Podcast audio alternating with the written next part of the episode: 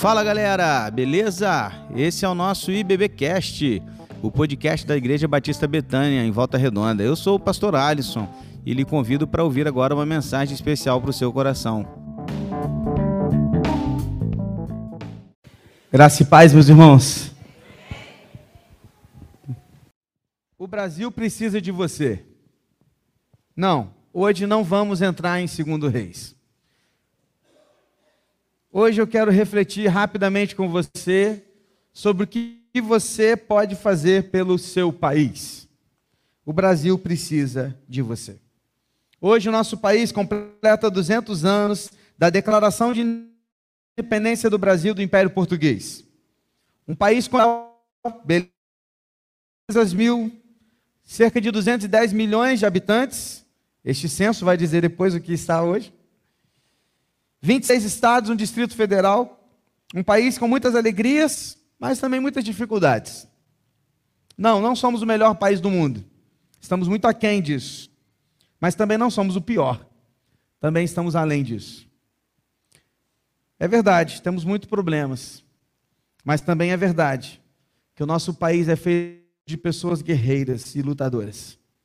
Não à toa surgiu aquela frase conhecida: o brasileiro não desiste nunca.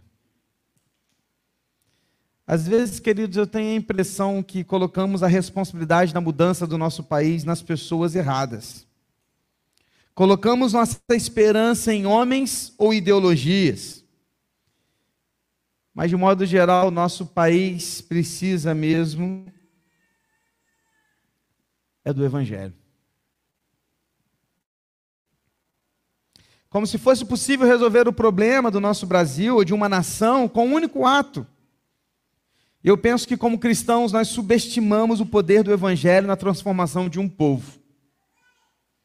E eu me lembro de Nínive, por exemplo, embora no Antigo Testamento não havia Evangelho, como temos no Novo Testamento, mas quando Jonas chega ali para pregar àquela nação, uma nação inteira é transformada pela pregação do arrependimento. Sim, uma nação pode ser transformada, sim, pela pregação do Evangelho.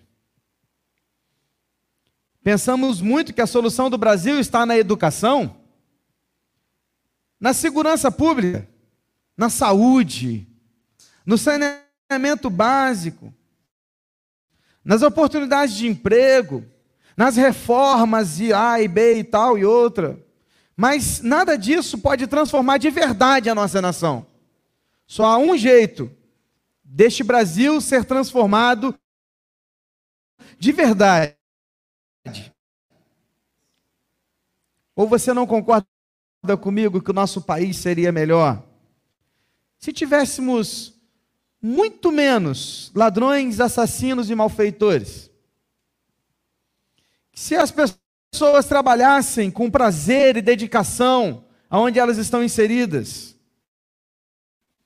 Se as crianças fossem mais educadas, respeitassem mais os adultos e estudassem com afinco nas suas escolas, não dando tanto trabalho para os seus professores e diretores, né, Águida? Ou você não acha que o Brasil seria melhor se ajudássemos uns aos outros, sem querer nada em troca, carregássemos os fardos uns dos outros? E que todos os nossos atos fossem baseados nos princípios das Escrituras.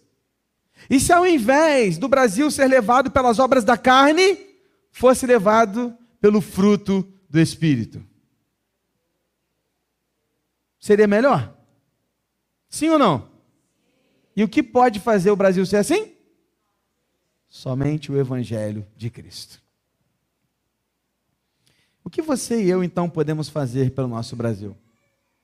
Bom, meu desejo é que você e eu hoje entendamos que é importante, necessário, primordial, fundamental que sejamos cristãos todos os dias, em todos os lugares. Quero ler um versículo com você. E a partir desse versículo eu quero trazer algumas reflexões. E apenas isso nessa noite. Marcos 2, 17. Só esse. Marcos, capítulo 2, versículo 17. Eu pedi a ajuda das crianças, hoje, que hoje não tem culto infantil, então segura um pouquinho aí. E o tio pastor não vai demorar hoje.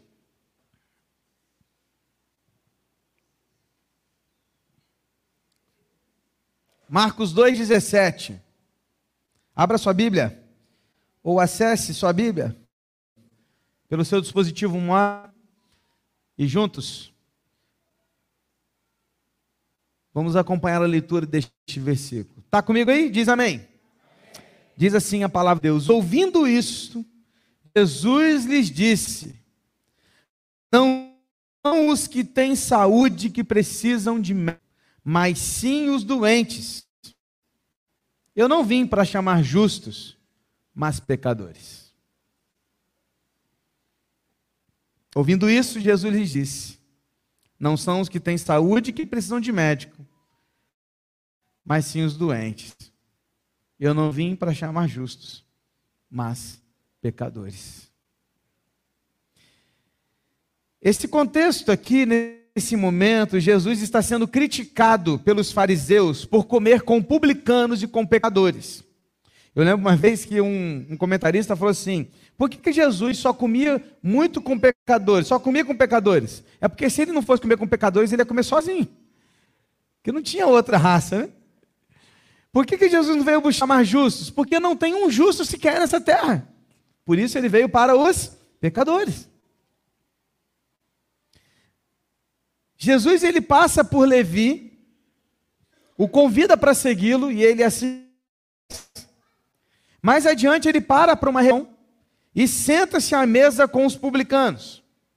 Nesse momento exato entram alguns fariseus, olham para ele e o julgam, dizendo: Jesus, você come com publicanos e pecadores? A resposta foi essa que você acabou de ouvir na leitura que fizemos.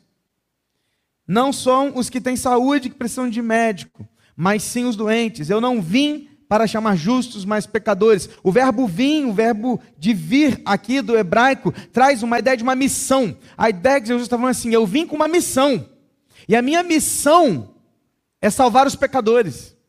Perceba que Jesus não muda a sua missão quando ele é criticado, julgado ou apontado um dedo para ele por algo que os que estão diante dele acreditam que ele está fazendo errado. Ele não muda a sua missão, ele deixa claro para todos: a minha missão é essa. E vocês podem falar o que vocês quiserem, eu sei pelo que eu vim. A crítica dos fariseus não alterou as convicções do nosso mestre Jesus Cristo. Porque Jesus não estava preocupado com a religiosidade. Jesus estava preocupado em fazer a vontade de Deus, Pai. O que a gente aprende aqui?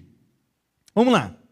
Pensando no que nós podemos fazer e como o Brasil precisa de nós, primeira coisa, queridos, entenda uma coisa: é necessário que você e eu saiamos das quatro paredes. O Brasil precisa de você, mas é necessário que, como igreja, nós tenhamos a noção de que precisamos sair dessas quatro paredes, porque nessas quatro paredes, aqui nós nos reunimos para cultuar, adorar, aprender, ser edificado e colocar tudo diante de Deus, mas daqui nós saímos para a pregação do Evangelho, para sermos cristãos em todo e qualquer lugar, em todo e qualquer tempo, não importa a situação. Então é necessário que você e eu saiamos daqui com essa missão na mente. Nós temos uma missão, você precisa entender isso. O Brasil precisa de você, e você precisa entender que você tem uma missão a cumprir. E a sua missão é fazer discípulos. Jesus não curou um leproso no templo. Jesus não curou um cego no templo, nem um paralítico no templo. Jesus não contou nenhuma das suas parábolas no templo. Não multiplicou os pães e os peixes no templo. E também não andou sobre as águas dentro do templo, até porque seria difícil. Percebe que grande parte, para não dizer 95% do ministério de Jesus foi fora das quatro paredes. Tudo que Jesus fez foi fora do templo. E quando ele entrou no templo, ele saiu dando chicotada em quem estava lá, expulsando aqueles que faziam da fé um comércio. Talvez hoje, se Jesus entrasse em muitas igrejas, ele faria o mesmo, expulsando muitos dali que estão fazendo da fé um comércio. Jesus se transfigura, e a sua transfiguração não é em Jerusalém, é no Monte Sião. A glória de Deus que ilumina a face de Jesus não é no templo e nem no sábado, é em Cesareia de Filipe. Você tem que entender uma coisa, querido, Cesareia de Filipe era o lugar mais pagão daquele tempo. E Jesus tem esse momento da transfiguração em Cesareia de Filipe. Sabe o que eu vejo aqui? Que o Senhor transforma vidas em lugares em que você talvez jamais possa imaginar. Basta que ali tenha alguém com uma missão bem definida, em que nenhum crítico vai alterar a sua convicção. Se você e eu entendermos isso, que o Brasil precisa de nós lá fora, nós poderemos fazer a diferença nesse país. Porque Deus quer te usar. E Ele quer te usar na comunidade, no lugar em que muitos têm medo de ir e de se aproximar.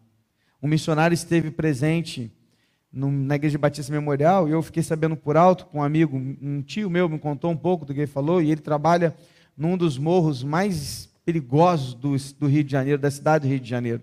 E ele falava assim, que ele, quando ele foi para missões, ele pedia a Deus assim: Deus, me manda para um lugar legal. Poxa, eu estou aqui, me coloca num lugar maneiro, cara, né? E aí Deus colocou ele no terceiro morro mais perigoso do Rio de Janeiro. Aí ele falou assim: tá, então pelo menos me coloca para trabalhar com gente que eu gosto, detesto criança. Colocou para trabalhar com criança. Aí ele começou a trabalhar com criança. Aí ele falou assim: vocês conhecem o morro tal? Eu nem sei o nome, porque eu também não conheço. Aí ninguém levantou a mão.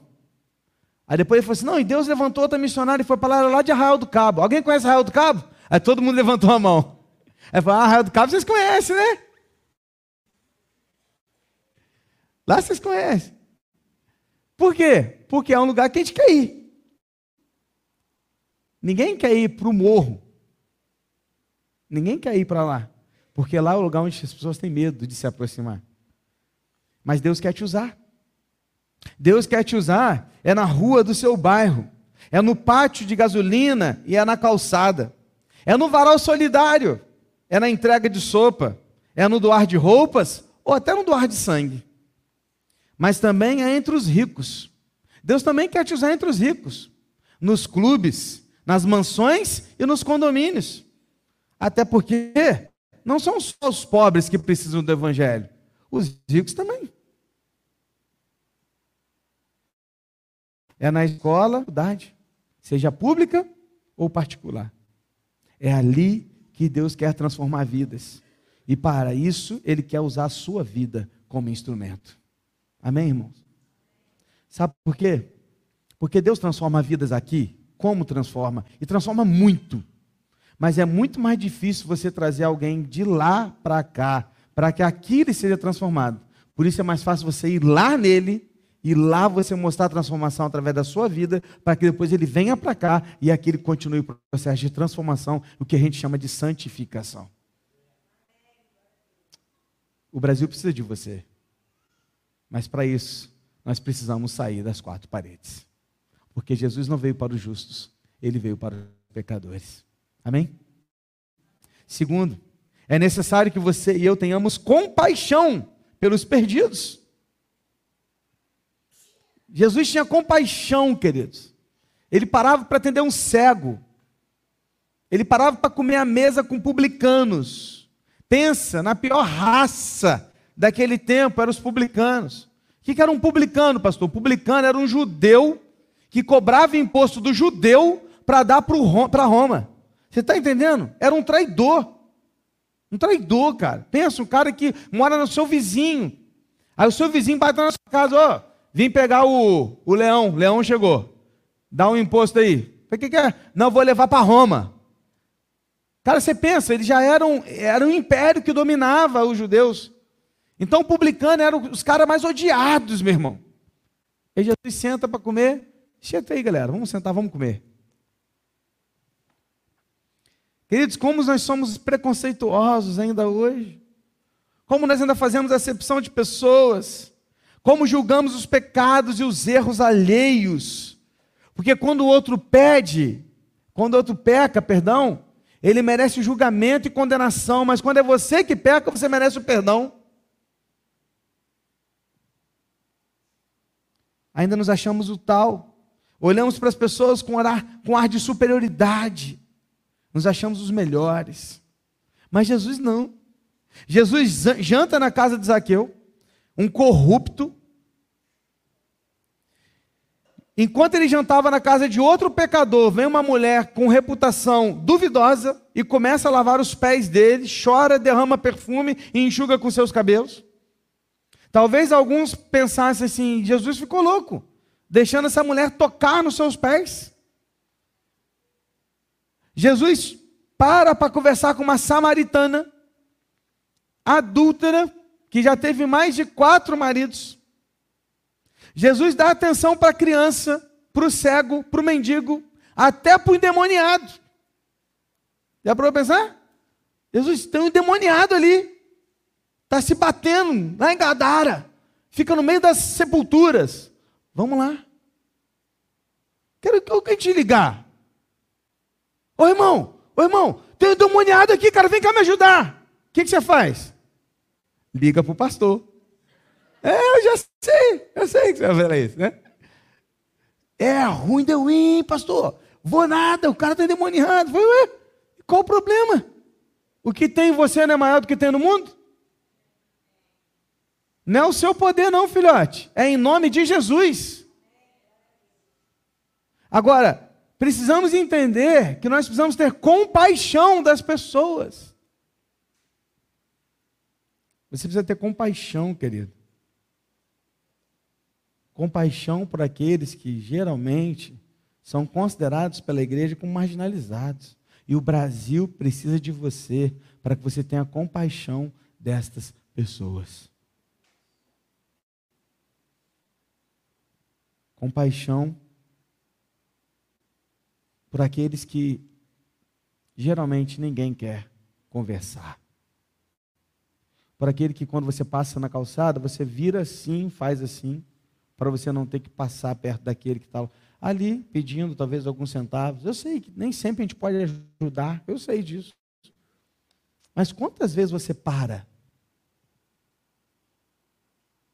Compaixão, queridos, daqueles que talvez não tenham os mesmos pensamentos que nós, que têm práticas diferentes das nossas e que muitas vezes nós repudiamos sim, por causa do Evangelho, não concordamos com elas, mas nós não concordamos com a prática, precisamos amá-los para que eles encontrem salvação em Cristo também. O Brasil precisa de você, e o Brasil precisa que você tenha compaixão pelas almas perdidas. Amém? O Brasil precisa de você, e em terceiro lugar, é necessário que você e eu vivamos o Evangelho na prática todos os dias. O Novo Testamento transforma muita coisa, irmãos. Olha só, não é mais o sábado que é o dia do Senhor. Que dia que é o dia do Senhor? Não é todo dia, gente. É só o domingo, não, é todo dia. Agora é tudo, entendeu? Não é Jerusalém e não é o templo. É qual lugar? Todo lugar, todo tempo, tudo é do Senhor.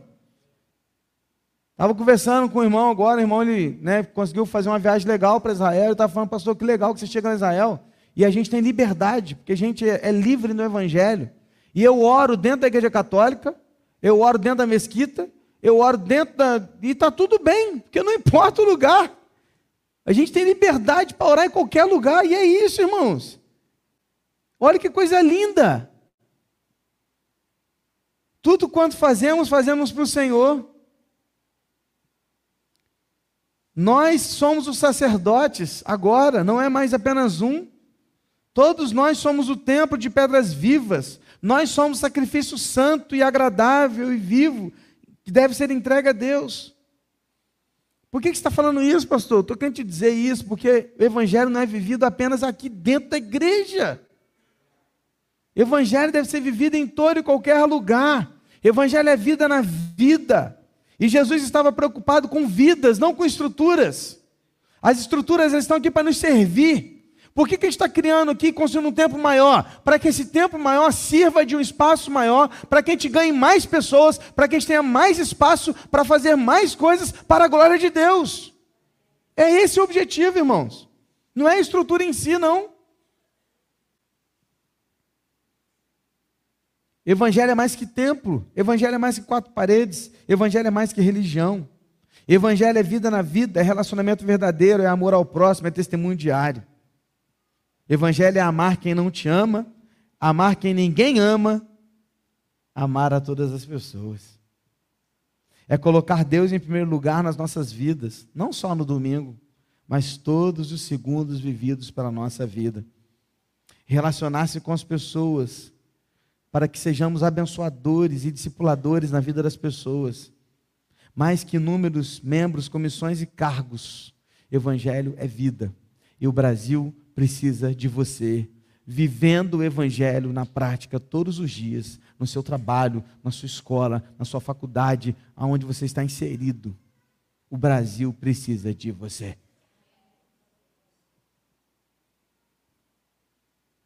O Brasil precisa que você siga os princípios da palavra de Deus.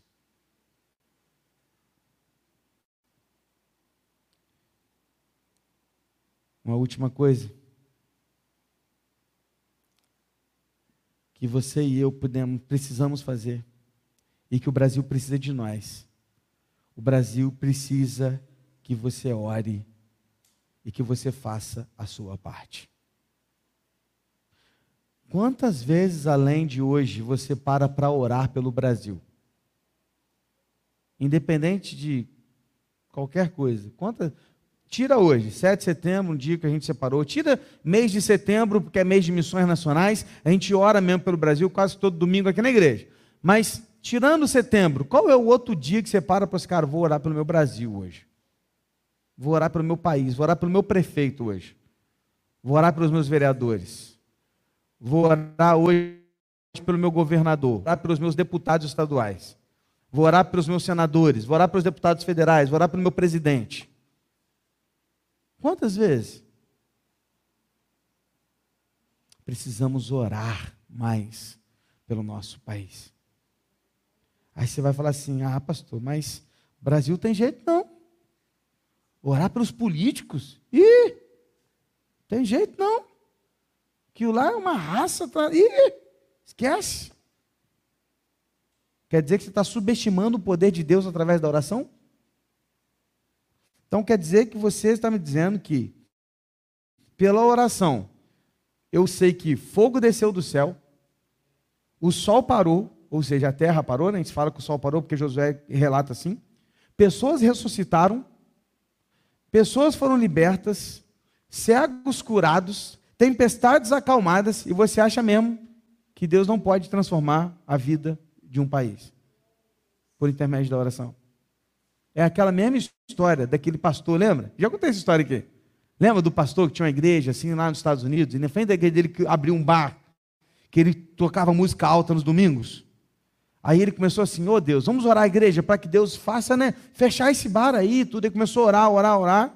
Aí teve um dia que deu uma tempestade, caiu um raio exatamente no bar, queimou tudo do bar, queimou som, queimou geladeira, queimou tudo, quebrou a telha. Aí o dono, porque nos Estados Unidos é assim, tudo você joga na justiça. Aí o dono do bar colocou o pastor na justiça.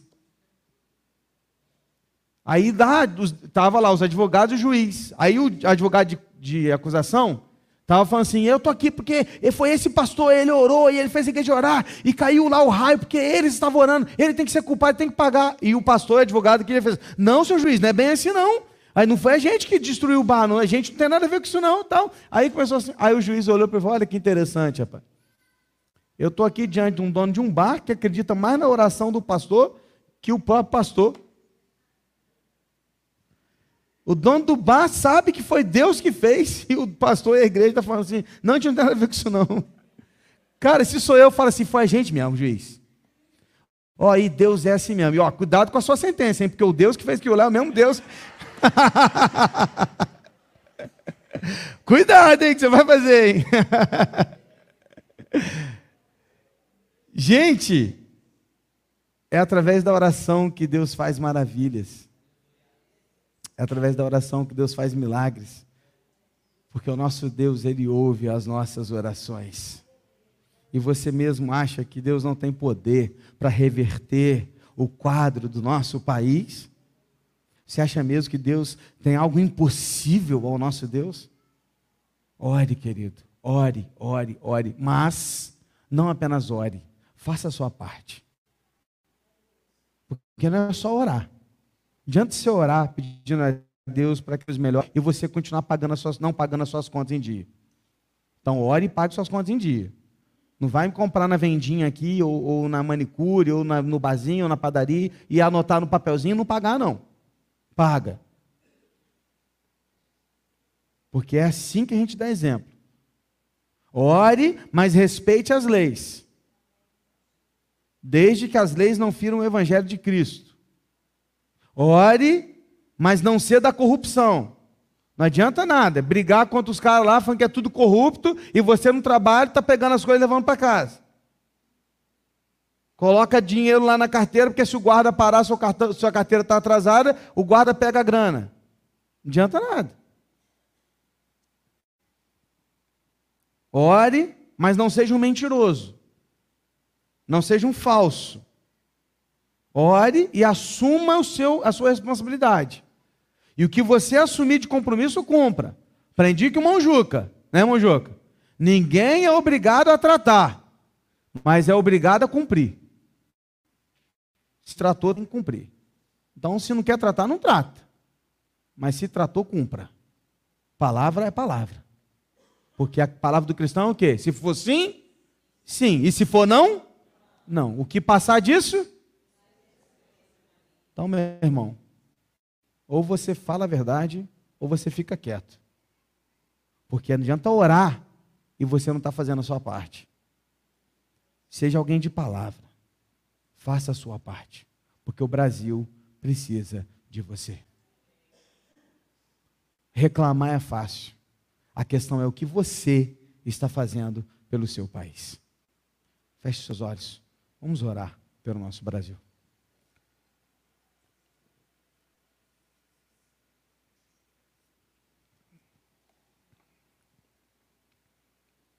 Senhor, aqui nessa noite nos encontramos para orar, clamar, interceder pelo nosso país. Aqui nessa noite nós nos encontramos reunidos como igreja do Senhor, clamando para que o Senhor faça o melhor pelo nosso povo. Que o Senhor sare esta nação com o teu poder e com a tua unção. Clamamos e cantamos um hino que eu gosto muito, que cantamos no início, quando no final da segunda estrofe dissemos: queremos a pátria salva, ou a pátria será salva, ou eu vou morrer pelo Brasil. Que palavra forte! Salve Deus a minha pátria varonil. Senhor, salve a nossa terra, salve o nosso povo.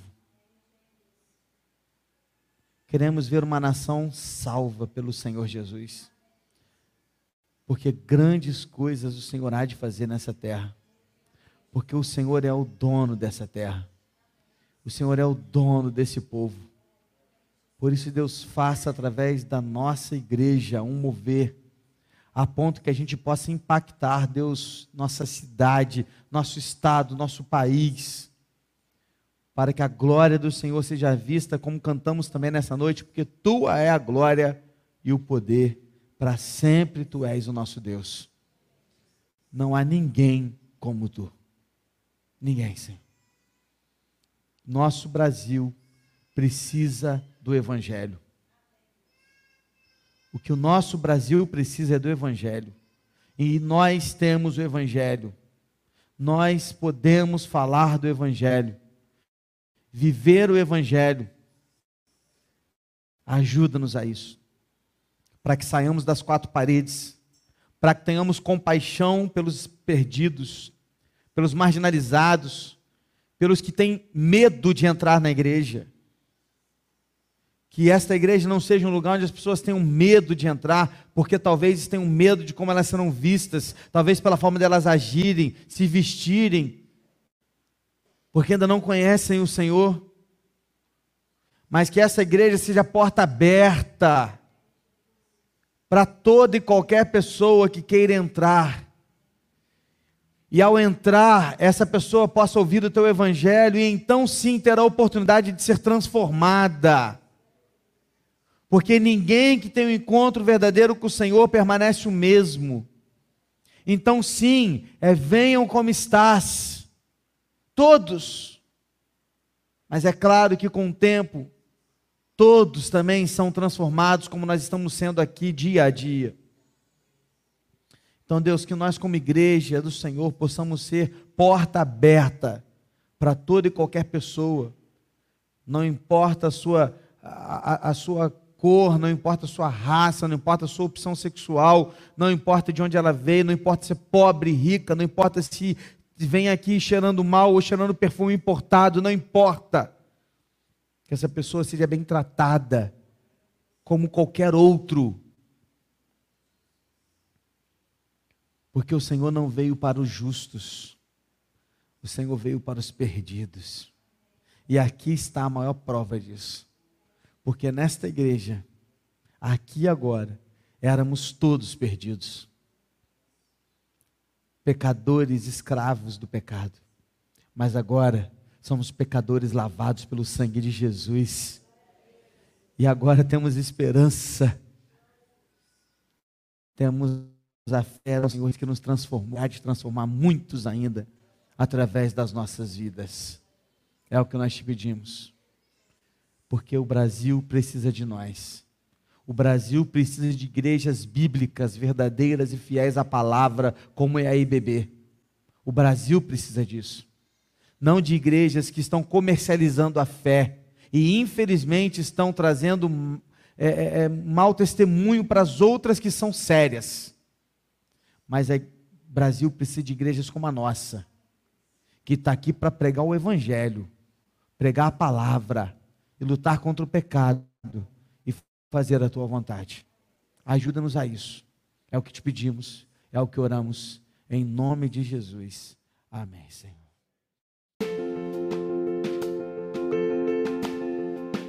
E esse foi o nosso podcast de hoje. Siga a nossa igreja nas redes sociais, e compartilhe também esse podcast com mais pessoas. Venha nos fazer uma visita na Rua Manuel Bandeira, número 53, São Luís, Volta Redonda, Rio de Janeiro.